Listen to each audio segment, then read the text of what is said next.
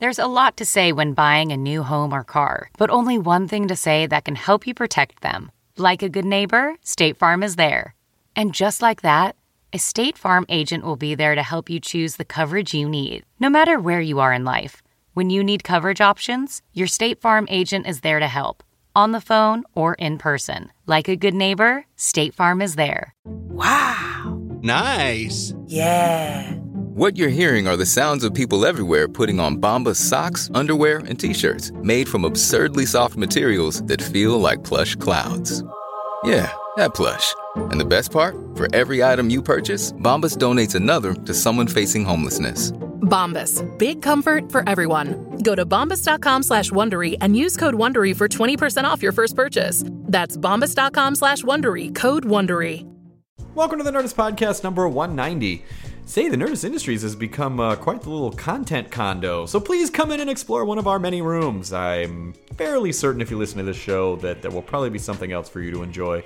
You can go to nerdist.com, which is our website. You can subscribe to the Nerdist newsletter at nerdistnews.com to get daily nerd news updates in your email inbox.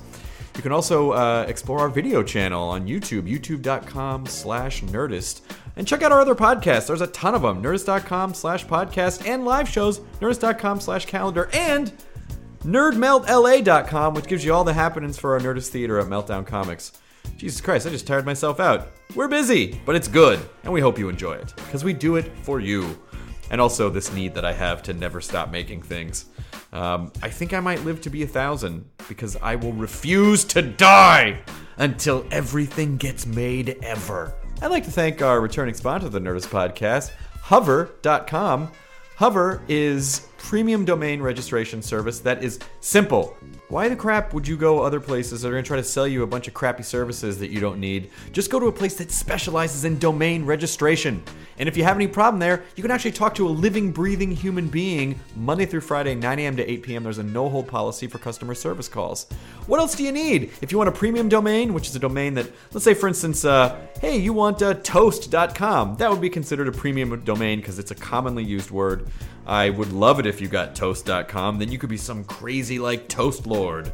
Not that you really would be able to control the comings and goings of Toast, but if you own the domain in today's world, people would probably assume that you did. And then maybe you would, by some weird law of digital manifest destiny. But whatever you need, whether it's a standard domain or a premium domain, Hover is the place for you. Um, we can give you 10% off if you use the offer code Nerdist by going to nerdist.hover.com. That's only on the standard domains, though. We can't give you 10% off the premium domains. Those are going to be costly, but again, worth it. So whatever your domain name needs are, nerdist.com slash hover. Use the offer code Nerdist. Thank you so much uh, to Hover again for, for helping us here on the Nerdist podcast. And I am ready to tell you about this episode, which is uh, Scott Sigler, who was an early Nerdist podcast guest. I mean, Scott's a guy who is. I mean, you want to talk about someone who has built his entire little uh, media presence from the ground up. He is a guy you need to listen to if you want to create anything. He's a writer. Um, he basically started releasing books on his own. He started podcasting those books. Um, he is genius at marketing and creation, and and also he happens to be a good writer. If you love sci-fi, uh, his new book is called Nocturnal. Uh, it just came out April third. You can go to scottsigler.com to figure out where you can where you can pick that up, and I recommend that you do. But also, if you're a creator and you just want to know like how do I plant my flag in the digital space, he is a guy that you need to be listening to. So here we go, the Nerdist Podcast, episode number 190, with my pal Scott Sigler. Now entering Nerdist.com.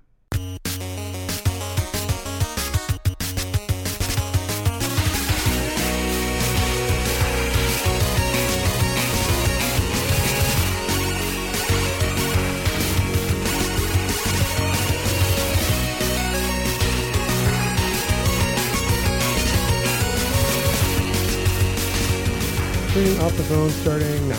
Now, okay, airplane mode. Yes. I'm in airplane mode. All right. We're synced. Airplane Come on. mode means podcast mode. Yes. Hey. Scott Sigler, welcome back to the podcast. Thank you. Remember when you were here a, a year and a half ago? Something like that. You were in San Francisco. Boy, it was at least that. Yeah. Is episode number 20 something? 26. wow. Yes. Good recall. 26. Good And- and- recall. And watching what has happened since then has been crazy, kind of fun. what what's what what's Just go- that the the show. The Oh, the, show. oh right, right. Yes, uh, you know, it's uh, because I listen every every well, every we do more than one a week sometimes, but Yeah. I listen as much as I can. That's my dog walking show, and and listening to you know Bryan Cranston and William Dafoe and Conan O'Brien, all these people come on. It's been really cool to watch it blow up. Well, now that I know that you listen when your dog when you're walking your dog, I just be like, "Come on, boy, over here. Come on." She doesn't walk that fast anymore. Please She's go, 14. please go, please." Uh, yes, yes. So hopefully she'll respond. Her bowels will respond to your to your voice. That'd be great. if there's anything that we've learned, it's that my voice does have uh, bowel moving capabilities with canines. Some people can hit a note that will cause a dog to, sh- you know, to shriek because Mm-hmm. it's in their range. I uh, I can cause a, a frequency that will make a dog instantaneously shit. You've got the subsonic brown tone. It is. It is a brown tone. I think it is called a brown tone. It's it's it's in kind of a range. you can't really hear it with the human ear. I hope I can hear And thank God, because that would be a power that would you would not want You could use that loose for evil at in the world. times. That is one of those things like non-lethal terrorist uh, countermeasures. You don't need a sonic cannon. It doesn't cause any permanent tissue damage. It just makes you shit your pants. You can't terrorize someone when you're shitting your pants. you can't do it. You can't even finish robbing a bank. Nothing. You're Right. like, oh, I gotta go. I Right. gotta- I'm sorry. All right, stick them. Oh man, can I just? Oh, can I just get to the bathroom? And put all the put all your toilet. I was I was originally wanted money in this bag. Just put all the toilet paper you have in this bag, and I'll just be on my way. Yeah, that'd be good. Uh, Scott, you are you're one of these guys, and we, you know, if anyone remembers episode 26, you were a pioneer in the field of of free entertainment, uh, driving people to your work by giving them something.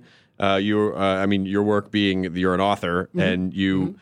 I always, I, I was, I was fascinated by the idea that you would, you would read your books and give the audio versions away as podcasts. I started doing it in 2005, um, and just because I could not get a print deal, and was getting lots of rejection letters at the time. And uh, people were like, "Well, we like the writing, but it's too. There's too many genres. I don't know if it's sci-fi or horror or suspense or action." And they kind of didn't know what shelf to put it on. So I, after nine years of trying that, I gave up. I'm like, you know what? I'll just record my own books and put them out. And gave them away for free, and it freaked out my agent at the time. He's like, "You can't give stuff away for free; it'll screw everything up." I'm like, "Well, there's nothing to screw up right now." Wait till you see the next several years. you just wait. Uh, and yeah, and just been we've been doing it nonstop since 2005, and record my own audiobooks, uh, cut them up into 20 or 30 pieces, and podcast those about 20, 30, 40 minutes a week, and uh, built a following. People loved it. Here's your agent. Uh, I'm not a mathematician, uh, Scott, but uh, check me if I'm wrong. Ten percent of zero is zero. oh, I think that's Nick's chair. We- You're gonna have to. Nick, Nick has Nick, Nick has work to do over in the uh, over here in the Really, Matrix. Yeah, you see Nick's Nick's pulling in from the Matrix over there. Of course, and of course I'm very busy. I'm watching.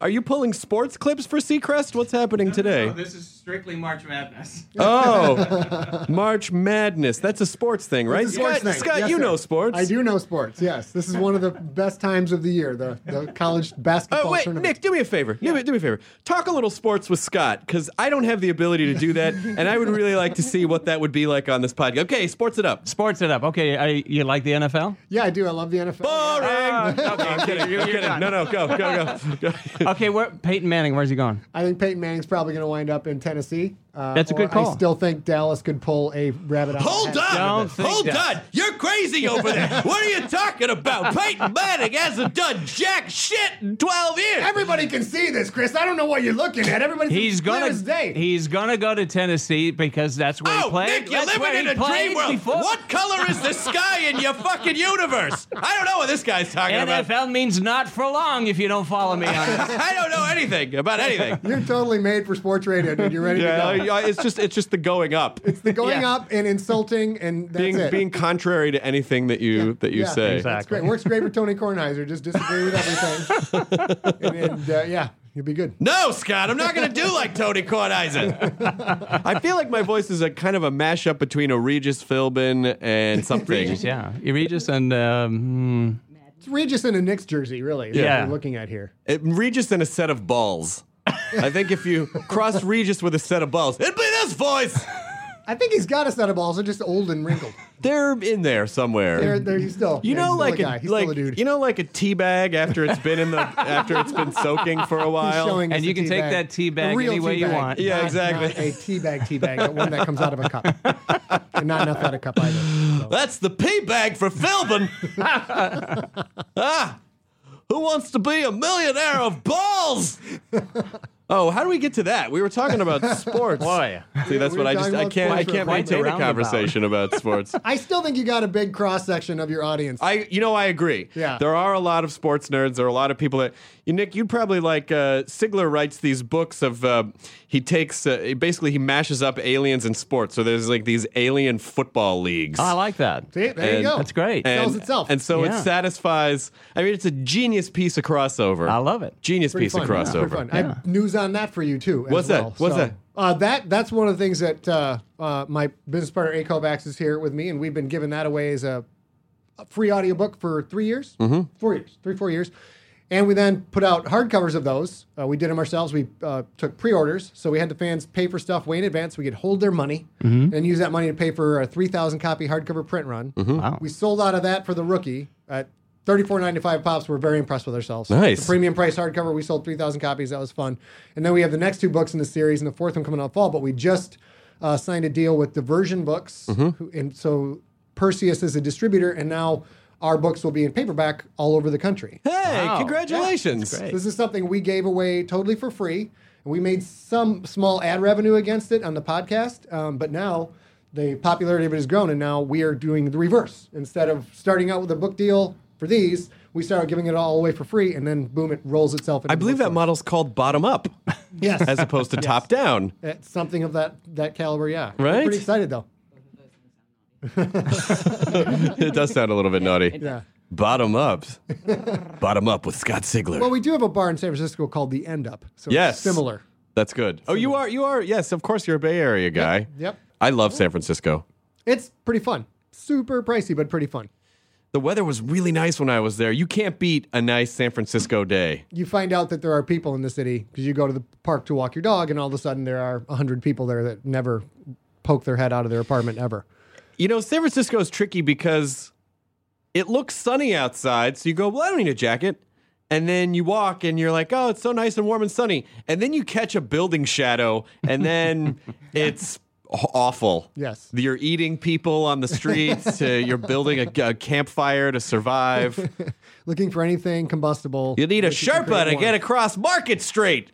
Uh, that's uh, it, that's where the new book is set. Is San Francisco uh, Nocturnal? Um, that's the one that's out April 3rd, and that's kind of crazy for me because I used to live in Michigan where things are really cold almost all the time. Oh yeah, Cold that's a swampy. really cold part of the It's a- country. It's a, cold. It's, no, it's no Minnesota, but it's close. yeah. Um, and all my other hardcover, my hardcover books, the modern day books, have all been set in Michigan, and this is the first one set in San Francisco. So it's kind of cool to ride around town at three or four in the morning and look for places that looked spooky. It's pretty well kept up cities. There's not a whole lot of spookiness. The going on. Tenderloin's pretty spooky. Yeah, it's fairly spooky. But I used to play in a, a band that would gig around Detroit, and comparatively, it's like ah, it's the Tenderloin. It's no big deal. Just, just don't look anybody in the eye, and everything Yeah. will be fine. At least the buildings aren't burned out. There's no cars blocking streets. There's no, No. burned out cars blocking streets, and and all the buildings are still standing. So it's not Yep. that scary to me. Not that scary. No RoboCops. San Francisco needs a RoboCop. I'm not sure what they would do though. There's not a I don't know. Crime is Every city needs a RoboCop. every city does need a RoboCop. I don't know if they've completed the work on the Detroit RoboCop statue. They were taking donations to create a RoboCop statue. I know much like the Rocky one. Yeah. I hope they pull that off. That'd be great. I don't know how much money they were trying to raise. I think it was really like 40 grand. That's it? Yeah, 40, 40 grand for a RoboCop statue is not a big deal. Jesus think. Christ. I feel like I, I would just give them 40 grand to make a RoboCop statue. Here, RoboCop statue. Except then it would have to have a pop-up face visor and your face underneath. And instead of Peter Instead Weller, of Peter. Weller. Yeah. Yeah. Officer Murphy. Have good to be. Officer Hardwick. Aren't they rebooting that? Oh, God. You could probably just say that about anything and be right. Aren't they rebooting that? I think they are. I think they are. I am not. Uh, I, there's such a mad scramble in Hollywood to just give people things they recognize, but then they're just ruining all, everything that was good. Well, we just I just saw the John Carter movie. Yep. Um, You're the one. Yes, yes, and I, I enjoyed it. Carter was pretty good. I enjoyed it, but they took the words from Mars out, and this is what I heard because they were afraid women wouldn't go see the movie because otherwise women flock to CGI monster flicks. Of course, they You do. know, otherwise, they're Well, really good move there. That worked confusing out. people with the title. Super I didn't know what the fuck John Carter was when I first heard about it. I mean, because they didn't, you know, there was nothing on there that said like from the Edgar Rice Burroughs or from, you know, Yeah. There was nothing, nothing like it. It was just John Carter. Well, what is that? it was really weird marketing. It made no sense at all. And I read all those books when I was a little kid, Right. So I was super excited to go see it, and uh, wasn't horribly disappointed by it at all. It's kind of fun. I'm a little more patient now with people though because I run a thing. Mm-hmm. You don't always make the best decisions, but sometimes I have this, you know, like with the John Carter thing. Of course, the nerd inside of me is like, I hope someone got fired over that, you know, just because you want you want to know that someone someone paid for that, Yes, you know. but no, I, But- according to Disney, no. But then I feel bad because. uh you know, if I if we fuck something up and someone's like, I hope someone got fired, I'm like, we're just people. what do you want? We're not perfect. Uh, or us, like, yeah, there's two people in our company, so if somebody's getting fired. That means a whole lot of extra work. Oh, that's Kovacs. Yeah. Are your fans are pretty nice though? I would imagine. They're awesome. They're awesome. A lot of fans have been there since you know 2005, 2006, moving on, and we're getting a lot of new people in all the time. But um, that's the other thing that the free model does for you is when you give give full content away, unabridged content away, and people like it, they just love you so much because they didn't have to spend anything to discover you. So they're like, all right, I'll, I'll give this a chance and I'll try it out. And people just feel, I think they just feel really respected and feel included. I'm on. familiar with this model. you were very inspiring to me to kind of keep. I mean, it was. Uh, I, I never had intended to charge for the podcast, and as as far as I'm concerned, we will never charge for the podcast. Um, but you know, it just sort of strengthened my resolve seeing the success you had. You know, with releasing your book as as a series of podcasts, and then you still sell books, and it's mm-hmm. not. It, I mean, I, I really am a believer in like you know, do what you love, put it out in the world. Yeah, you'll figure out the money part. You know, like it'll it'll something will something will happen that it'll it'll sort of work out. There's a little bit of a leap of faith for me. It, and it takes a while to get good at it too. You know, if you're if you commit to putting stuff out every week, whether that's a picture or a song or a podcast or or, or stories, and you stick with that, I, I felt I started to get a lot better at it about three years into it. Um, and and all of that constant repetition of writing and podcasting kind of paid off. But now you're it comes full circle because we're we just booked a, a book tour nice. And it's a we're, we're booking it on our own. Publisher not paying for this this part of things. They're going to do some advertising for Nocturnal apparently, but we have a book tour starting April second in San Francisco, and there's a lot fewer bookstores out there now. I know. I only did a couple of uh actually one of the one of the tours that I did was at the Apple store in San Francisco for iBooks. So there were no physical books there. uh, we just did a I did a panel with Veronica Belmont and we just talked about my book and but there were no physical books there. It was all for for iBooks. So that was an interesting an interesting way to do it as well. yeah, it's Did you it- sign iPads? I did I signed a couple of the backs of a couple of iPads, That's yeah. cool. That's always cool. But what we're going to do for if we do another tour in the future, um, having been to a couple of your Nerdist live shows, we're like, well, if we could find a place and rent it or bring in 50 fans and just record a podcast live on a much smaller scale, that will kind of replace the book tour because trying to find a place. You to can do it at Meltdown. You can do it at Meltdown. Awesome. Well, You, you can just in. you can just have it. That's one. That's one. One down. Woo. There's to Done. See how easy that was? But it's great watching everything that people do in the space because uh, like we just kind of had that idea. We're like, well, we could just have a podcast instead. I think I had just come from your last show in San Francisco, which Yeah. was quite quite fun. Oh, that guy was a- was very drunk. Oh, Dan Harmon? Yes. Yeah. Drunk Dan Harmon. Did you get any negative feedback from that? I I haven't put it up yet. oh my gosh. Okay, well there you go. No, I'm gonna I'm gonna I still I still haven't put it up. You know, sometimes those longer shows are kind of a pain because uh, I mean, just for from a podcasting standpoint, because you know there's stand up at the beginning, so that all has to get cut out, and then the show has to go with be a you know like want to keep the show to a certain length and. And the audio has to be leveled and clean, and you don't always get. Sometimes with the live shows, we don't always get a great audio level because it's just being run off of a board Right. and like you can't hear the audience. I don't know. So so those tend to need a little more work than just. Would you hey, we just went all and re- Y- no, I've I've no, I've hired someone now. Nice. Yeah, I, I can't. I don't have time anymore. No, but it's only been a couple, maybe six weeks I find it fascinating that sole creatives like you guys, that's so hard to give up. Well, that one in particular was really hard to give up because, well, you know, you just get weird and superstitious and precious about things. You're like, it's so funny how you can almost, I mean, and I use success with a small s. I mean, whatever measure of success we've had on the show, I sort of feel like anyone, when they work so hard to achieve something and then they kind of start to achieve it, then you start getting a little paranoid and like, mm-hmm.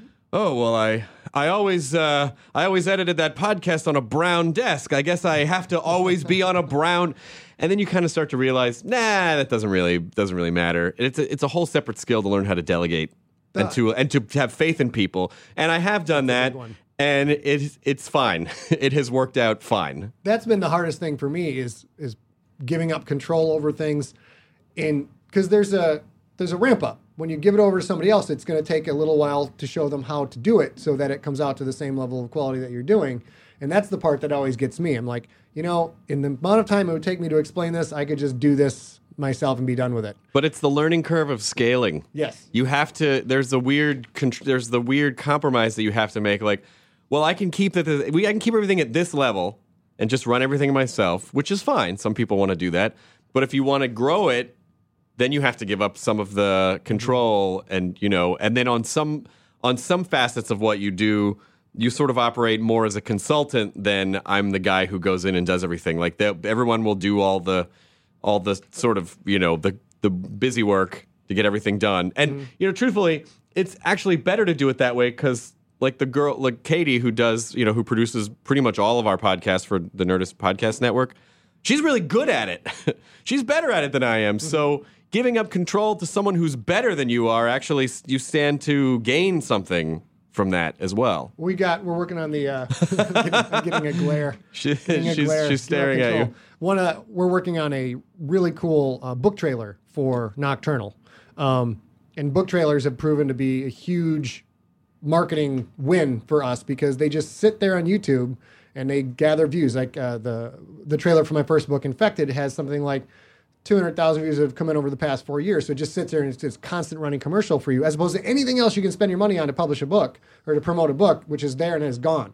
So we spent some money on YouTube trailers, and I gave control of this new one for Nocturnal over to um, Kevin Capizzi and John Dunivant, who are working on it. And Kevin does all kinds of CGI work, and John does this thing called Theatre Bizarre in Detroit, which is just they take a rundown crater of an area in Detroit and put up a giant gothic circus and run that for a couple days. So these guys really creative and know what they're doing. But I've kind of given up control of that, and uh, it's it's two weeks late at this point, and I just I've had to learn to just be like I can't control every last aspect of it because they're so much better at what they do than I am, and I just got to see some of it last night. And it's it's called uh, two and a half D. You heard of this? It's where you do you do graphics, but in layers. So the guy's face is a layer, then his head, then the background, Yeah. all different layers. Then when that's given over to an animator, they can move all those different layers.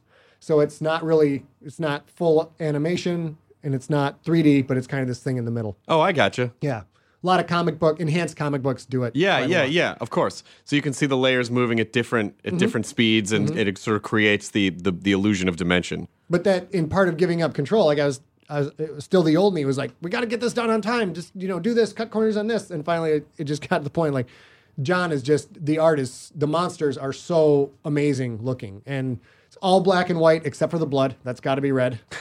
I control that part. Damn it. Yep. We'll have blood red. Uh, and now that the whole thing is coming together, it's going to be so much better than what I could have done if I had been trying to ride it every step of the way.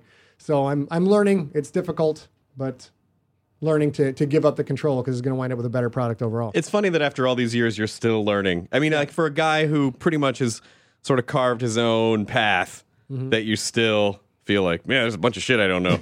well, now we're we've got a um, graphic novelization of Infected coming out in the summer. So this will be the first foray of my stuff seeing it in comic book form, and that the artist um, Chad Minshew did like the whole thing, and it looks absolutely amazing. So learning that part of things, and then we're trying to get a screenplay produced and, and trying to take some of the content into other areas, and so it's just it's nonstop learning. It uh, I don't think there'll ever come a time when I actually understand what's going on. The only think that's part an I important is in thing to front of the admit. computer. If I sit in front of the computer with the key and I'm typing a story, that part pretty much got that. Everything else, I have no idea what's going on. Do you still see yourself as a as as a writer, or do you see yourself as like I'm running a thing? Starting to see it like running a thing. The uh, A and I put out these books, and we sell we sell the books through Amazon and through our site. And then she's driven us into the ebook world, which has been great. So we take all the content I've been podcasting, we get an editor, we polish it up, we get a cover artist, put it out in the ebook store, the Kindle store, the Kobo store, all of those things. And to watch all of that happen. And now we're like, we have revenue. We have revenue every month. So Yeah. that's when it started to feel like a thing for me. And then we've taken the podcasts and cleaned them up where we can or just re-recorded the stories and we're selling downloadable audiobooks too. So from scottsigler.com people can buy hardcover books ebooks audiobooks and then what's that? And, and t-shirts. We have some we brought giveaway stuff for you. Oh, nice. yes tons of giveaway stuff. You want to give it away. And um, We do giveaways at Meltdown. Like we have this, we have a uh, like this display case, and we just put stuff up for a while, and then we give we give stuff away. you can we've got books for you and, and t-shirts Oh, great. things of that nature Great, great. But now we have all of this stuff. We've got all these different products, and then come August seventh, our books are not not my books from Random House. Of course, you expect Random House books to be in stores, of course, but the books that we're doing ourselves are going to be in stores, and it's crazy. And now we know we've really got a thing, and there's so much happening this year that as it moves forward, we're not sure where it'll all go, but going to keep getting bigger, hopefully. Uh, how how what's your feeling on the fewer bookstores? Um, we're trying to get ready for that right now. In in that more many more bookstores are going to close because the margins for these stores were already pretty small. We've got friends at Borderlands Books in San Francisco where uh, I heard a guy talking to the owner. He's like, "Yeah, what do you do if if everybody goes from print books to ebooks?" And the owner's like. Everybody doesn't need to go. Like another five percent need to go because their margins are already so Oh, slim. fuck. Yeah, their margins are already so slim. If they just lose another five or ten percent of market share, it doesn't matter if everybody goes to ebooks. Just a few more go, and then the bookstores suddenly aren't profitable profitable at all. So we're going to see more bookstores closing, and we're going to see a lot more people as ebooks become more commonplace and more accepted. We're going to see that. So we're trying to get ready for that. Have all our stuff out in ebook form. And then also, I still think that people will want to buy print books directly, particularly our, our tricked out fancy hardcovers with color plates inside and, and cool covers. They want that stuff for their bookshelf if they really identify with the story. And for everybody else, we're going to have the paperback. So books will still sell. It's just bookstores are in a lot of trouble. What have you learned even just since you were on the podcast in 2010? What's that? Yeah, get, we we largely just watch people bitch on Twitter, uh, and and that's how we formulate our marketing plans. God damn it! I can't believe this fucking ebook costs ten dollars and the hardcover costs fifteen dollars, and I bought this. Why can't I just have this? We're like, we can do that. So if somebody buys one of our hardcovers, we just give away the ebook for free in any format forever. So if they change formats later, um, and we just we've learned how to try and pay attention to all the mistakes that the bigger publishing houses are making Right. and not make those or do the opposite of those. Well, the larger companies, the larger corporate structures aren't designed to. They're just not designed to form long term relationships. They're designed to try to, you know, uh, they're more short short term short term planning. And next big thing. Next big thing, like we want to sell a billion X by Friday, as opposed to well, you know, we might sell a hundred by Friday, but then three hundred next month, and then you know, like, and really try to. I mean, I think the most important thing because people always ask, like, how do I start a thing, or how do I start doing stand up, or how do I start making videos, and I think the most important thing is that you have to build the community, you know? Mm-hmm. But to build a community, you have to care about the community you're building. You can't just try to take something from them, which is, you know, what the larger companies ha- have to do because they, you know, they just operate on the let's throw a bunch of shit against the wall and see what sticks. which is generally how publishing has worked for for many decades. We're going to put out 300 books this month. We'll see which one gets a good review in the Times, and then we'll focus our marketing on that. Or we'll see which one happens to get a bump in week one, and we'll we'll focus on that. And it's largely, I mean, they it's not like they make bad stuff. They're trying as hard as they can to make good products, but you've got one editor handling five or six or seven books, and quality is going to drop at some point. But largely, it's just they don't know what's going to hit, so they make as much as they can, throw it against the wall, just like the music industry used to be. We're going to put out so many hair metal bands. Some of them have got to catch on, and then we'll make all of our make all of our money back. And we can't we can't do that. We can't. Uh, we're kind of in a zero fail environment. We cannot have a single bad product uh, as as far as we're concerned. Because if somebody's read three books in a series and then I totally phone it in in the fourth book and they, they go away, they're not going to come back for books, you know, six and seven. We're Yeah, that is the interesting. That's the interesting part is that, you know, you can you can understand all of the marketing stuff in the world, Mm-hmm. but ultimately, if the content's bad, it doesn't really matter what it doesn't really matter what tricks you're pulling. You can go ahead. You're you're on the that microphone will work. Yeah. Yeah. Is it? Yeah. Okay. Um, so the I think also one of the Hey, things. Kovacs. sorry, the things that's consistent for you guys is you're also you are consistent yourself. Your act changes, your stories change, but you your work ethic and your quality stays the same. I saw you in Irvine in 2007. You came out wearing a "Hawking is my homeboy" T-shirt. Oh, it was a, no, it was, a um, it it was a It uh, was you and Joel McHale. Yes, and it, it wasn't a Hawking as I know the shirt you're talking about. It was Stephen Hawking, and there was uh, there was sort of like a wireframe black hole Yeah. diagram in the background. and it was his head, and it and it was a quote from Stephen Hawking that said. Uh, my goal is simple. It is a complete understanding of the universe. and then it just says Stephen Hawking in big letters Right, right, right. across the bottom. But your uh, approach and and and I use the word for Scott all the time, and it works for you too. That sort of your attack, your goal, your attack every day is to make the best Hardwick qual- quality Hardwick product you can, Mm-hmm. no matter what you're doing. Hardwick breads, Exactly. Mm-hmm. Hard, Hardwick donuts, Hardwick donuts, Yes. Hardwick widgets. Hardwick candles, Super I hard like to say. the collectible Hardwick, porcelain figurines. I like the myself. bobbleheads. Hardwick bobbleheads, Hardwick, But I think no Hardwick matter- uh, ph- phallic soaps. exactly. Exactly. Soap on a rope. It's Yep. a good product because it washes fish it away. They got to get another one. It just says like right across the package, Hardwick dick, wash your dick. That's the Mm-hmm. that's the catchphrase. get, get it hard with Wash- Don't make wash that with that oatmeal dick. though. Don't make that with oatmeal. No? that would be. Yeah, I don't. I don't know. I don't have those parts. but it might Scratchy oatmeal soap Great. for your private part. Why didn't you tell me before I added twenty thousand units from Quaker?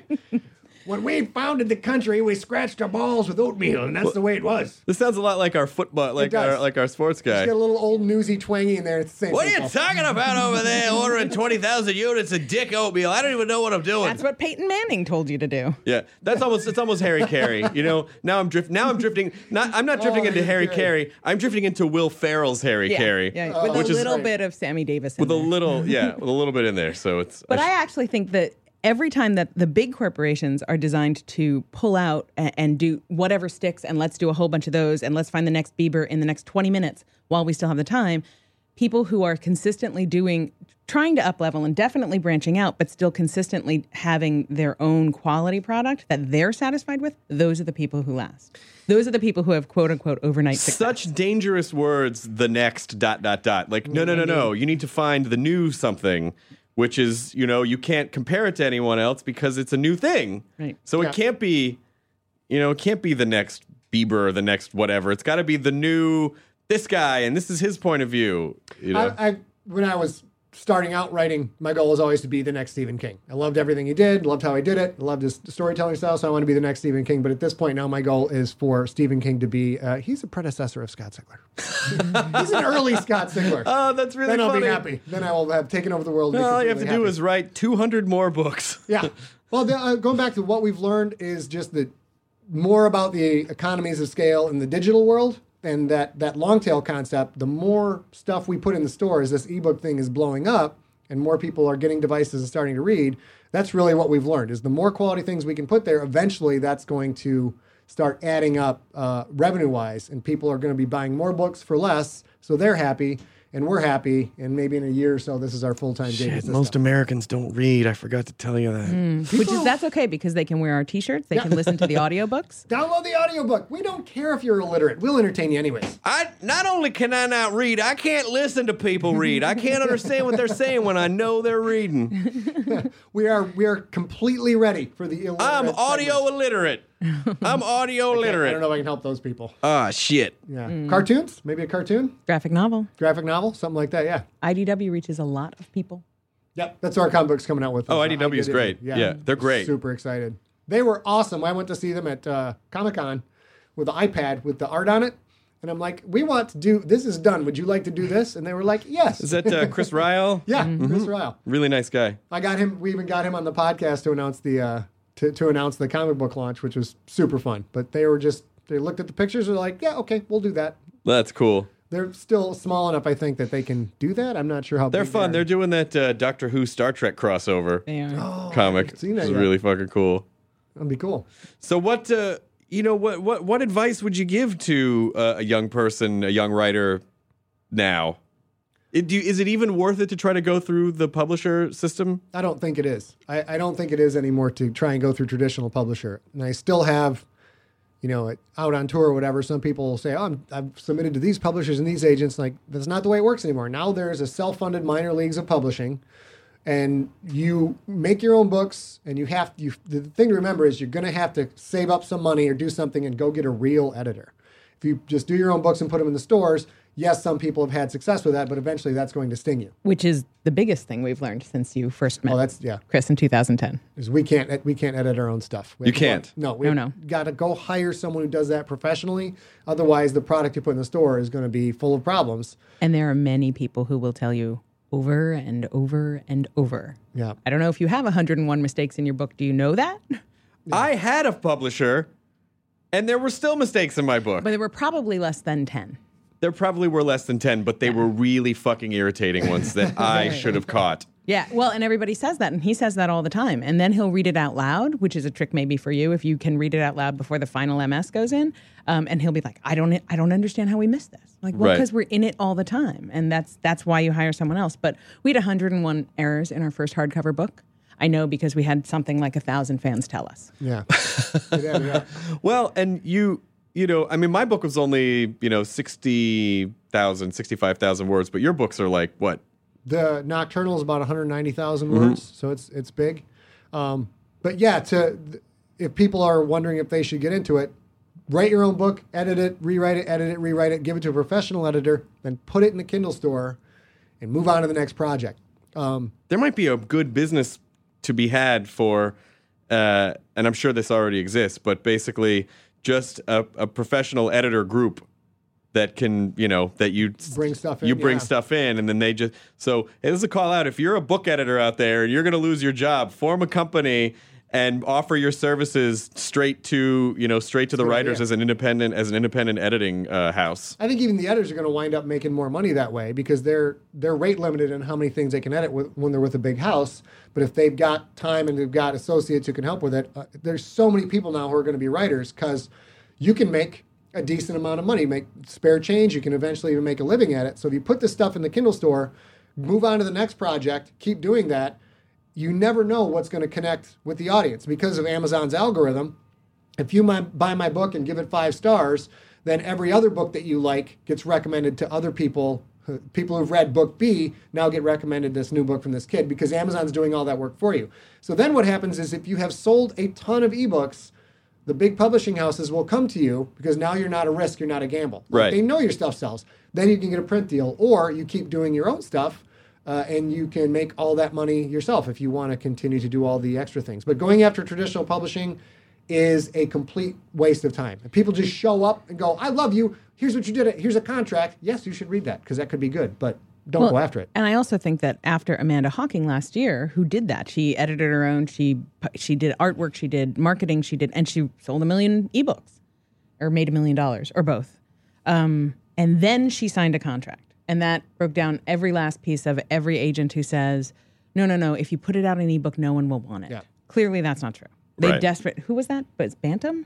Who'd you Uh, she, she's St. Martin's Press. St. Martin's Press. Yeah. St. Martin's Press wanted everything she had, and she was like, "No, no, I'll keep the ones I worked so hard on. You can have everything." Well, yeah, like I mean, it's like you know, the problem with industry, like the, that kind of industry, is that they have, and it's it's really all the major ones too. They they they lack vision because they're so focused on like we have to make as much money as quickly now and now because we have this huge corporate structure we're done. So they they have no vision. So you go in and you say, you know, here's the story that I want to tell, or here's the book I want to, and they're like, oh, I don't know. So then it's like you know it's everything I've ever feel like I've tried to do is like it's because I've been rejected so many times. I'm like, all right, fuck you, I'll go do it myself. and then you know, and then it gets to a certain point, and they're like, wow, it's really amazing you did that. I'm like, you forced me to do this. if you had just accepted me when I was trying to sell you my thing before, you know, We've had to go through all this trouble, but that we talk all the time about how we would like to be lazier. We would like the lazy option, the first easy option, to be the one that works. I don't think you know. It's funny. I don't think. Ugh. I wouldn't want everything to be super easy, but there are some cheat codes in life that I would really love to. If there was just a That'd be fucking, if there was, if there was a Konami code for the entertainment business, I would be all over that Left, shit. left, right, beat. Yes. Yes, Uh, A, B, check A, B, shows A, up. B. um, uh, but I think this system is going to wind up making everybody much, much happier overall because the Content creators for sure. content creators for sure, but also eventually whatever's left of the publishing world because their their difficult job is it's literally three people like us sitting in a room going here's 400 novels that we have to read through and figure out which ones we're going to buy. I like this i like this. And you're one person. You have you- you're not you're not a slice of the consumer base but you put something in the kindle store and it sells 50000 copies and there are four and four star reviews. And now as a publisher you're like people like this. This is already market tested. I don't have to worry that it's a gamble. I know that for whatever reason, it's connected and people like it. So now it's a much better expenditure of a publisher's money to develop that talent than to go get somebody who's never sold anything. Well, and and you know, it's tougher with something like a movie or a book or a TV show, and so much easier with stand up or like this this YouTube channel that that we're launching, where we have the ability, like with stand up or with videos, you can tell almost instantly if it's gonna fly or not. Right. And if it doesn't, then the medium allows you to make hard left and right turns and mm-hmm. adjust on the fly and evolve very quickly. Whereas film, television, books, they take months, years. Mm-hmm. And it was like John John Carter's a perfect example. That movie took years, years to get made. Mm-hmm. And they don't know. They don't really know. You know, they're just kind of they're going on hunches based on you know, well, market research and this this guy and this company and this actor and this person and then and you know all those seem to work. So why wouldn't people? And you just you know, so you spend years and years making a thing, and then all of a sudden you find out, oh, that wasn't the viral hit we had hoped for. We just lost $250 million. yeah, exactly. Everybody's job is safe, but we just lost all that money. Yeah. I- Crazy. I have a friend who's a, a civil engineer, and he spent his entire career. He's fifty, lives in Missouri. He spent his entire career since he was twenty-two building one bridge, Oh, one bridge. And every time I see him, essentially all I can do is sort of poke him in the shoulder and go, "Are you kidding me? how's that possible? One bridge. Is it done? It's almost done. It's across- Almost? it's across the Mississippi River. It's it's a twenty-eight year project. Jesus Christ! I know. Could you imagine? Could you imagine doing No. one thing for 28 years and, And then when not- they're done building, he's just gonna fucking hang himself. Well, I poke him all the time, like, what are Or- you doing? How could you do this? And he's like, when it's done, it changes the world. Yeah, but And I'm think like, about that. You could bring a folding chair and a cooler full of Bud Lights and just sit there and scream at everybody who goes by. I did this. He's like, you've got something to do for all your. we don't know if that's changing the world for the better. That just means, like, Right. really, you just helped people get into Arkansas. Is that really changing Well, the world for the better? Funnily enough, that's exactly what he's doing, actually. I Make tease some Ar- room for some biblical billboards and everything. Will You be know, there are actually some very. I'm from Memphis, Mm-hmm. so I tease the Arkansas. But there are actually some very nice parts of Arkansas. I enjoy Little Rock. I enjoy Fayetteville. Those are very nice. Petit Jean Mountain. Very nice. I haven't been there. It's very tall. Okay. One bridge, 28 years. I can't even imagine. Well, that's every bridge, apparently. It's every every major causeway like that. Like Well, to get to Mud Island, for what- example. Mud Island, yeah. Ages and ages to build Mud Island. But let's talk about yeah, Mud Island. uh, The, so funny Mu- Mu- in Memphis. Mud Island was a literally a silt deposit, and then after a while they were like, "Let's build shit on here."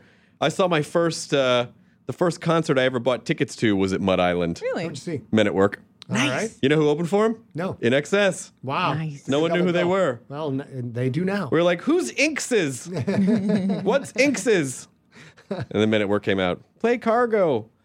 I still uh 28 years for one bridge. Like looking at the fucking the Bay Bridge, I get I get butterflies in my stomach every time I look. Every time I'm driving across the Bay Bridge and I see those super tall cranes where they're just hovering like hundreds and hundreds of feet over death. That that some guy's got to fucking climb that thing every day and get in that that bubble and just and just feel like yeah I'm I'm I'll probably be okay up here. Well, there's the guys who have to paint the tops of the bridge too. They're not even in a bubble. They're just walking around up there and taking care of business. That's true. That's, uh, Ah, not that's a job. whole different kind of brain chemistry. But you know, those people are thinking, oh my God, if I had to talk in public, You know you're right. I could never do stand Oh God, up. get up on a stage in front of people? No. would you- I- why would you do that? Who would be that crazy? You defuse bombs. yeah, I know. You could probably handle stand up. No, it's scary. but it won't kill you. But I heard my voice on tape and it sounds funny. Oh, I sound dumb. I'm just gonna go. I'm just gonna paint this bridge.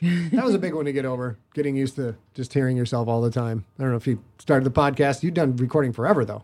Ah, I've been around for quite a while. Yes. No, I worked in radio for three years Oh, in LA, right. and so I was used to hearing myself on uh, on the radio. Mm-hmm. So it doesn't. I mean, I, you know, I don't think I sound amazing, but I I don't go. Oh, I sound dumb. I'm sure I did in the beginning.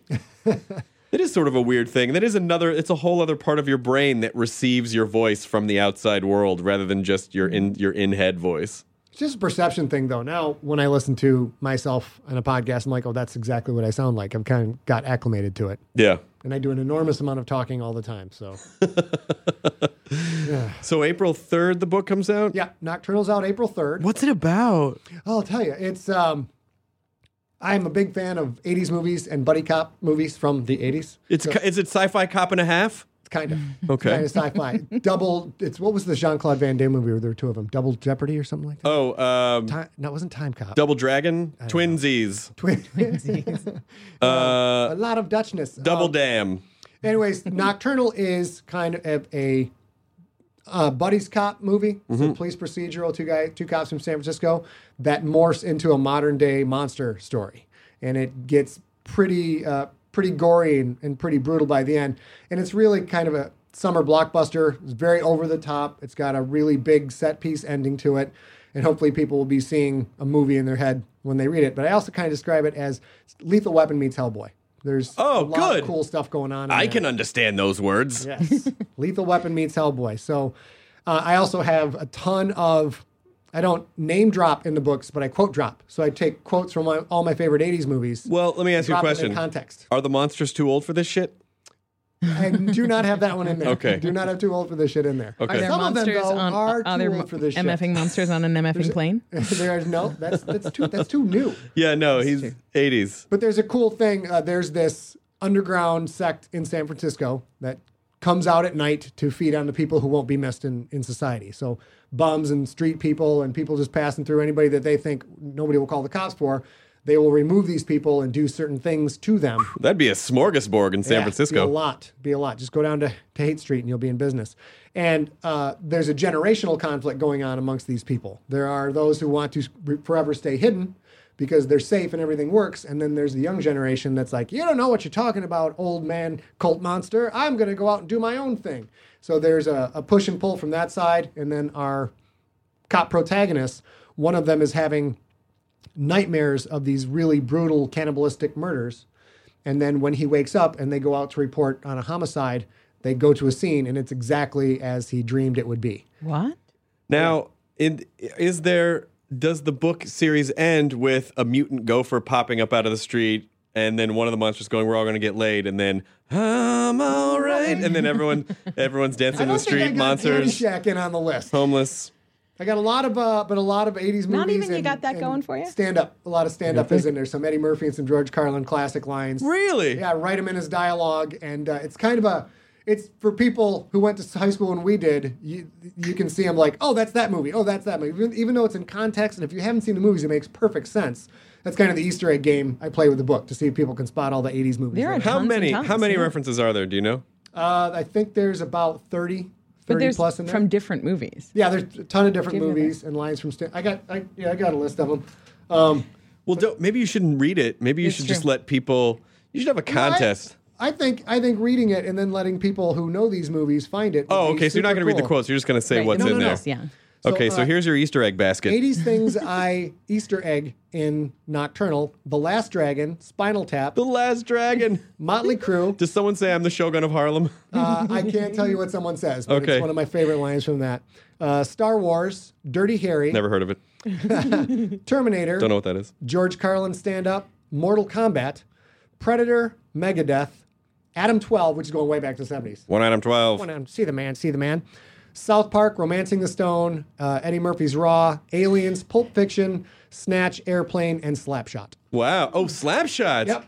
Wow. That's a nice. That's a nice sampling of films. Really, 70s to 90s films. There's a couple 90s snuck in there, and I had to get Adam 12 because it's a cop show. Right. And I was in nursery school every day going, see the man, see the man. One one out of twelve. Wasn't that a paramedic show? That was a cop show. Was a Uh, cop- Emergency was a paramedic show. That came Emergency- right after one Adam. I do. Okay, okay. I do remember the beginning. One Adam twelve. One item twelve. see the man. See the man. A disturbance at Parker and West. Parker and West. See the man. Yeah. uh, and then probably some sort of a boop boom boom, some sort of uh, white funk. we would get up on the slide and someone would say one Adam twelve. One Adam. See the man. And then we would go down the slide and that was us rushing to the crime scene. Oh, That was our game when we were in. Uh, be so much easier if all crimes just happened at the bottom of slides. then rescue teams would have no problem whatsoever.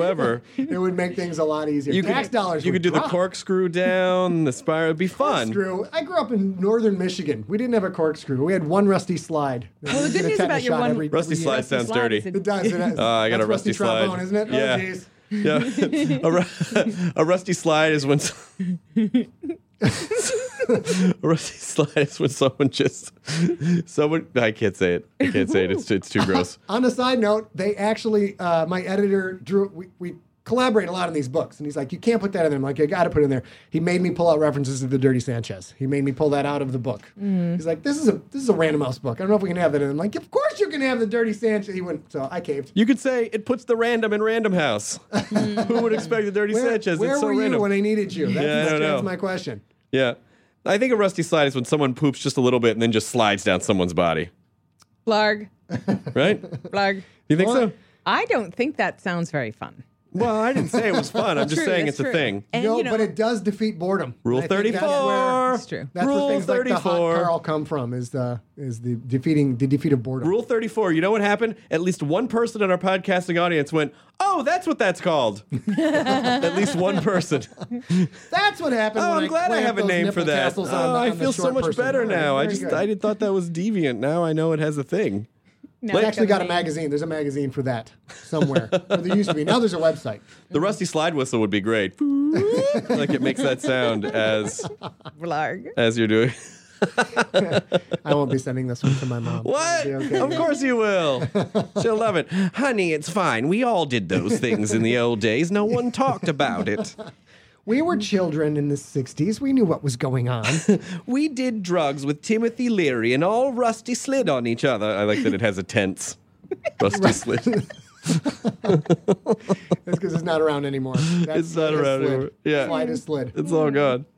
Uh, so where where can people, if they go to scottsigler.com, they can get the book? Are they ScottSigler.com slash store. People can get all the, the GFL books, which are kind of their, their young adult series. Um, as you said earlier, it's an American Football League 700 years in the future with aliens playing different positions. So very nerdy, totally geeky. And if you like sports at all, you'll get a kick out of it. Um, that's all that our stuff is all there. And then as far as the Random House books, which are Infected, Contagious, Ancestor, and then Nocturnal, those are in bookstores and those are on Amazon.com and all those other places. And there's a, a link on the site to pre-order. There's a link to pre-order, yeah. how many words do you write a day? Well, the goal this year was uh, Oh, and why do you have this goal this year? why do I have the? I think you have your crazy spreadsheet. oh yeah, I forgot to tell you. Uh, I I actually I, Was I not supposed sent to mention you. that? No, that's right. Okay. I I started. Um, I read your book. I read the Nerdist Way, and I could. It's fun because I could see like there's some. Oh, I've seen him say that line before, and it's funny in this context too, and it's all this new stuff. And then I got to the part about. Um, being scientific with your own life. Because a lot of the book is about, you know, finding your muse and what you want to pursue and how to go about that. Sure. And I'm like, I got all that covered. And then I get to the part where just ki- kind of measuring what you do. So I created a spreadsheet uh, to try and track how many push-ups and sit-ups am I doing a day, how many calories a day, what's my weight, and monitor that. But also, uh, what am I writing between the hours of 8, 9, 9 and 10, 10, 11, and add up the word count per day. And then I had a column called Unproductive time. unproductive time. Mm. Mm. and I was pretty good about okay, I, all right, I was I was just on Facebook for 45 minutes, so I'll put 45 minutes in unproductive time. Yeah. And two things happened like immediately. Number one was I realized I because I wasn't writing down when I started writing. I was writing at 9:30, 10 o'clock, and I'm like I'm supposed to be writing at 8 o'clock sharp. That's how the model we built works. I wasn't doing that, and I could see it, and it changed everything. But then also, you know, like two hours, two and a half hours of non-productive time, and I'm like I can write even if I'm writing a thousand words an hour. That's that's a ton of stuff that I I didn't get done because of that. So that spreadsheet kind of helped me stop wasting time on the internet which I've stopped completely, but now it's down much lower. And then I'm looking and I'm like, shit, I can write a million new words in a year. That's like nothing. Oh my god! So New s- words, he said too. New, New words. So when I'm editing a book that doesn't count. Uh, so I set a goal this year to write 1 million new words of fiction. It's Chris Hardwick's fault. It's Chris Hardwick's fault. now they have to. Do these words all have to connect in one story, or just like short, Any just short stories? Any story. it can be a series of short stories. Series it has short to be stories. fiction. If it's fiction, if I'm writing a novel, like I could write a novel one month and the next month I write 10 short stories, as long as it's some kind of new content for my listeners, for my fans, uh, then it counts. And we're going to. But it's not blog posts. Not, not blog posts. Right. Although I'm negotiating to bring those in later. it's a player to be named later in case I can't make it. That would have helped the Eddie Murphy movie if it had been called a million words instead of a thousand words. Mm. I did not uh, see that. Oh, I, mm, maybe. I saw Raw Yeah. and Delirious. I saw Delirious and Raw. Yeah, that's interesting. That I, I that thrills me that you took that approach. Yeah, because the whole idea in the book for me was like you can't. People don't even know what they do with their time. Like Yeah. anything, you know, like you. You can't manipulate data until you know what the data is. But then once you can see it all laid out, you go, oh, I can just shave off a 10 minutes here or an hour there and move this to here and move that. And then all of a sudden everything becomes really modular. But you, you, I'm, I'm impressed. You've gone way above and beyond. Well, and that what that actually helped was you're talking about the da- being able to see the data so that you can use the data. He said, "Well, I'm wasting two and a half hours a day and whatever," and I was like, "Okay, you definitely need a break. You can't just flip that all over into writing time." But all the little pieces of he did such a granular breakdown, then I was able to say, like, "Well, you put your mind to it. You could write three thousand words a day." Yeah. And if you do that, I can give you all these things by the end of the year. I, mm-hmm. yeah, I can get this in the store. I can do that. We can do that. We can do that. We can do that. And then there was a goal that it sort of created a goal. So just so people know, you're business partners. Yep. yeah. And how does your relationship work? You are you the are you the planner and you're the writer? Or are you the that's Exactly. pretty much so I am the creative much. adjacent, is what I like to call myself. No. he's, he's the talent. I'm the creative. I love I love that idea of you know, and that that's another example of something people can do is partner up with someone who has a skill set that they maybe don't have. What's my skill set? Uh, everything except the writing, I think. Tetris foo. That's what we decided foo. it was called. Well, it's just that you don't have the perspective on yourself that someone else might have. You know, you can make a thing, and you might not even know what the best use of that thing is. And it, sometimes it takes someone else with the with the with their perspective to go, oh no no no! If you just take that and put this over here, then it becomes this thing, and you're like, oh fuck, I didn't realize that because it was all this thing I was making was too close to me. Right. I Well, think that, that of- actually just happened this week. Actually, I said if you're if we're going to meet in San, in Los Angeles, I'm from San Diego, so if we're going to meet in Los Angeles, take 25 minutes and give me all this audio so that I can get it into production as an audiobook. Yeah. And he's like, I don't, I don't have, I haven't met, met my word count yet for the day.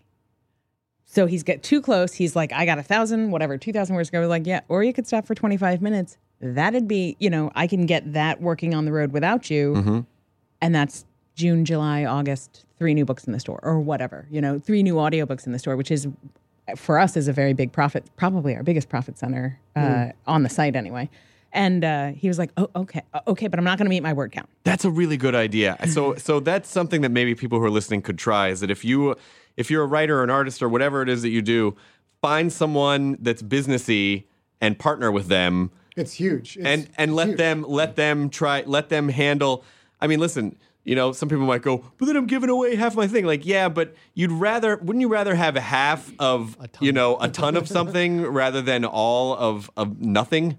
Well, and this is a really tangible thing for us this year. This year we'll have gone from four things, four digital things at the beginning of 2012 to, if all goes according to plan, seven, 17 digital things at the end of the year. There's 17 things out there that people can buy if they want to buy. because there was so much just sitting there that he'd already created that he was too busy focused on his million words or focused on the next new, you know, there was, the, there was literally stuff I, like because she's been listening for uh, a long time. There's literally stuff like I had forgotten the stuff that I had, and she's able to get that and go that that was good. We can put that out there and see if people want it. But on your on your concept of creative people partnering up, I think what creative people don't get is that there are a lot of people out there who don't want to be in front of the mic, so to Right. speak. They would love to be part of something like this and be doing it. They'd love to, to build something and, and make things, but they're just, that's not their personality. That's my business partner Peter. Is that he's like, mm-hmm.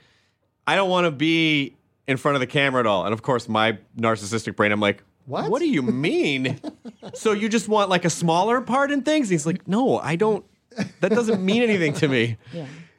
So you're just this is like a day player. Like we'll just have you come. No, I just want to run the business part. Yeah, yeah. And people don't. Uh, the the creative types don't get that, and then I think the people who want to attach themselves to something like that, who aren't the creative types, who don't want to be in front of the camera, I don't think they also realize that you can just go up to someone and say, "I love what you do. I think I could help you. Maybe we could sit down and figure out if we could work together. I can handle these other things." And I think. I, I think a lot of people who've never talked to a creative person like, oh, they're they know they got everything under control. They're not going to want any help from me. I mean, you got to ask. But I think also the for me, the way our relationship started is is the same way that you probably had have have scored gigs and you've scored books is by going in and saying, I'm going to do this on spec. And you're going to be so impressed that it's going to work out for another thing to come down the line. I'm going to do this, and then you're going to love it, and then we're going to do something. It does together. help to believe in the thing. right? And you uh, do have to believe in the thing. and so I, I that's how we started. I was like, I'm going to do this for you for spec because you need help whether or not you know it. Not only that, but getting someone to take over the part of the business that you might not necessarily be strong at takes it off your plate so that you can focus on the quality of the content you're creating, which is invaluable. Because you can't be worried about, oh, is this going to go up on this side and who's this deal going with over there and what's the social media aspect of blah, blah, blah. Yeah. Like just all that shit. Well, I'm if you're gonna if you're gonna move up a little bit as far as w- the quality of what you put on, at some point that has to happen because I can't. I'm getting better at what I do now because now when I sit in front of that keyboard, I'm not. I don't have all these 17 things ar- around my subconscious going. You got to take care of this. You got to fix the MySpace page. You got to not MySpace. You got to fix the Facebook page. Whatever. That's your first My- problem. MySpace. Yes, I'm still on the MySpace. Um, i- all of these things that are pulling at you and, and taking your focus away from the thing you're really supposed to be making cuts into the quality of everything that you do. So having someone, anyone who can kind of take care of some of those things just makes you better at the, the basic craft as well as giving you more time for it. But I would say I would expect that the both of you are the same. And I- I might be wrong, but you are the only one who tweets on your Twitter. Oh, stream, yeah, right? no one has access Yeah. to that Right, but me. exactly. And he's the same way. And we've met a whole bunch of people at, at conventions and stuff who are like, well, we, you know, maybe if you share that, there could be more content. And that's successful for like the Kardashians or whoever. We're like, really? right, exactly. It's like, really, is that successful? Because I don't, I don't think that that's the same thing. I think it needs, whether or not, it doesn't really matter in that case what I think, They are it's his. empty content for an empty demographic. Exactly. So, and that's Their so demographic Mystifying expects their tweets to be to be vapid, Right. And because are they sus- are vapid. Exactly. But there are use there are um, tweet streams that are successfully shared, but it's the ones that are um, shared in a very not in a very public way. Like I'm out, you know, whatever. S- Scott's flying to Mars and he's going to be offline for six years. Mm-hmm. I might post updates in his Twitter stream because it's connected, but you would know that. Um, so when you go to Mars, uh, More we'll have to importantly, when are you going to Mars? Pretty soon. Real, real soon. But Disney's going to make it just be Scott Sigler. Scott Sigler. Not You're Scott taking Sigler a goes to trip Mars. to, and then it's just blank. I'm like, where am I going? We can't. We can't tell. we have you. a great idea. We're going to take this fantastic concept and cut that out. what? What are you Well, talking you about? see, women won't actually like the trip if because they know where they're don't going. really know about Mars. I have this idea. It's called Scott Sigler Gets Blowjobs on the Ocean Floor. We're just going to call it Scott Sigler. what? Why would you cut out all that other fantastic stuff? I didn't. I, I didn't sign up for it because it said Scott Sigler on the ocean floor. I don't want to drown. You'd told me there'd be blowjobs. Scott Sigler gets mermaid blowjobs on the ocean floor. So we're going you to know call what? it Scott. Summer Can, can you call some of your people and help us make that movie? Because that'd be great. I, I'm down for that movie. Like, are we talking Daryl Hannah mermaids, that kind of thing, or uh, Y- yeah, splash, splash, Splash mermaids? splash Yeah. mermaids. Okay. But the, the sad part for you is they will they will probably cast someone else as No, no. Scott Sigler. Let's they cast might. Tom Hanks. They could. Yeah. Well, which would be uh, still I'm down great. for that, but Except still. for the part I just about want to be the stunt double. Is that so much to ask? exactly right. Uh, uh, just for the for the blowjob parts. Yeah. Th- th- those mermaids are great because they still like they walk on land, and when their fins dry, they still get mammal vaginas. Yes. So That's, g- that's fascinating. Yeah, Well, that's- did, wait, did they ever seal the deal in Splash? They they, hook, they actually hook it up. I don't think they did. It's possible there could have been a. Splash was way Icky-ish. less disturbing than Big. I, I I don't remember Splash all that well. I just remember Splash in was Big. sweet. I'm pretty sure he that is illegal. Well, the, the sleepover was illegal. technically, It's look, it's the double It's- standard. Listen. it's a guy. It doesn't matter. Penny Marshall made it adorable That's true. for Elizabeth Perkins to fuck a 12 year old. exactly right. Yes. It probably wouldn't say that on the box. No. That was another movie. Elizabeth Perkins fucks a 12 year old. Like, that should have been the name of that movie, but they You were like, what? well, we have to call it the big. Disney exec who was behind that said, "Look, it's it worked with Big. Yeah. I didn't put Elizabeth Perkins fucks a twelve year old in the box, and we sold a lot of copies. We also, sold a lot of VHS. I figure the reason she fucked a 12 year old is because it was big. Yes. It, it- bigger You know because he what, made a wish on his Zoltar machine. In that movie's defense, that has got to be the only Hollywood movie that the porn industry can't do a parody version name of. no, they You can't. There's nothing you can do. It's big. You can't. You can't do anything twisty. And I that. will tell you that there, I grew up not too far from, uh, I grew up in New York, and um, that was filmed at Rye, at Playland at Rye, New Mm-hmm. York. And there was really a Zoltar machine there. I just saw a Zoltar machine at the Santa Monica Pier Mm-hmm. that I took a picture of. Did you get a? No. fortune? Yeah. Yeah. No. Not taking that chance, right? No. Did I mention the part where it got bigger? Oh. he should have just localized it. It's true. I wish I were big. Dicked. But now, Ed, if a grown man does it, does he not like all of a sudden have green skin and run around? No, then he gets he's just like 80. He's I don't want to yeah. rob myself. Ooh, that's, That's true. That'd be not bad. the funnest thing in the world. it's all right to jump from 12 to 30, but not, you know, yeah. you don't want to jump from 30 to 80. I just like Splash because John Candy was in it. Ah, he was the movie. best. He was so good in And he that. knew how to speak Swedish to the guards because of all the porns. Yeah, a lot of your finders Swedish nudie porns. Yeah, that's that's great. Fucking love that Hey, movie. Rory. That was- and I then did not drop that- And then didn't Eugene one. Levy. Oh, we're just uh, moving. Uh, we're just uh, moving gonna our equipment over. truth. Ah, it's Eugene Levy. He's still Circus around. Lupus, the circus of wolves. He's good. Well, uh, thank you very much for coming on, Scott. A. Thanks. Kovacs. Thanks. Uh, it's good to see you, scottsigler.com. Uh, check out the new book, April 3rd. It's coming out. Nocturnal. And you'll be in, you'll be here in LA on the 6th. Be here in LA on the sixth, apparently. But Scott, if anyone wants to come see me, we're doing the we're doing the Tupac tour first this month. That's Tupac West Shakur? Coast. Yeah. And then we're gonna do Tupac. We're doing uh, West Side, East Side. We're doing Tupac Shakur? Tupac Biggie tour. Okay. So this month. in- Oh, in I've got some bad West news for you. Sorry, no one told you. East Side. Yes. Well, they didn't get along very well. We don't think we're trying to get some animosity going between our East Coast and West Coast. Sure, fans. sure, sure. But uh, scottsigler.com slash tour. Mm-hmm. There's the tour. Scottsigler.com. I'm on the Twitter as Scott Sigler. And uh, that's about it. All right. Super happy to be on the show again. It's Good to see you back. Thanks for coming back, Scott Sigler. Hey, you. Nick, see you later. Hey, guys. Enjoy your burrito. Enjoy your burrito. Enjoy. Now leaving Nerdist.com.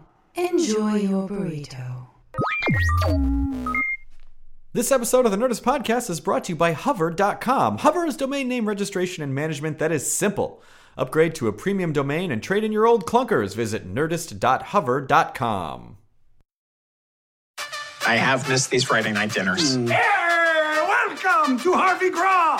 At these family dinners, Gracious, everyone! dysfunction is served. I can't have you all messing things up for my entire adult life. Oh, I'm sorry. Do we embarrass you? Jump, jump, jump! It's already better than I dared to dream. They're extra Let the wild rumpus start! Woo, woo, woo. and they're embarrassing. We know how hard it is to move on from the first girl that you ever slept with. Not the first girl who I ever slept Yeah, with. yeah, yeah, yeah. right. You're a regular lady killer.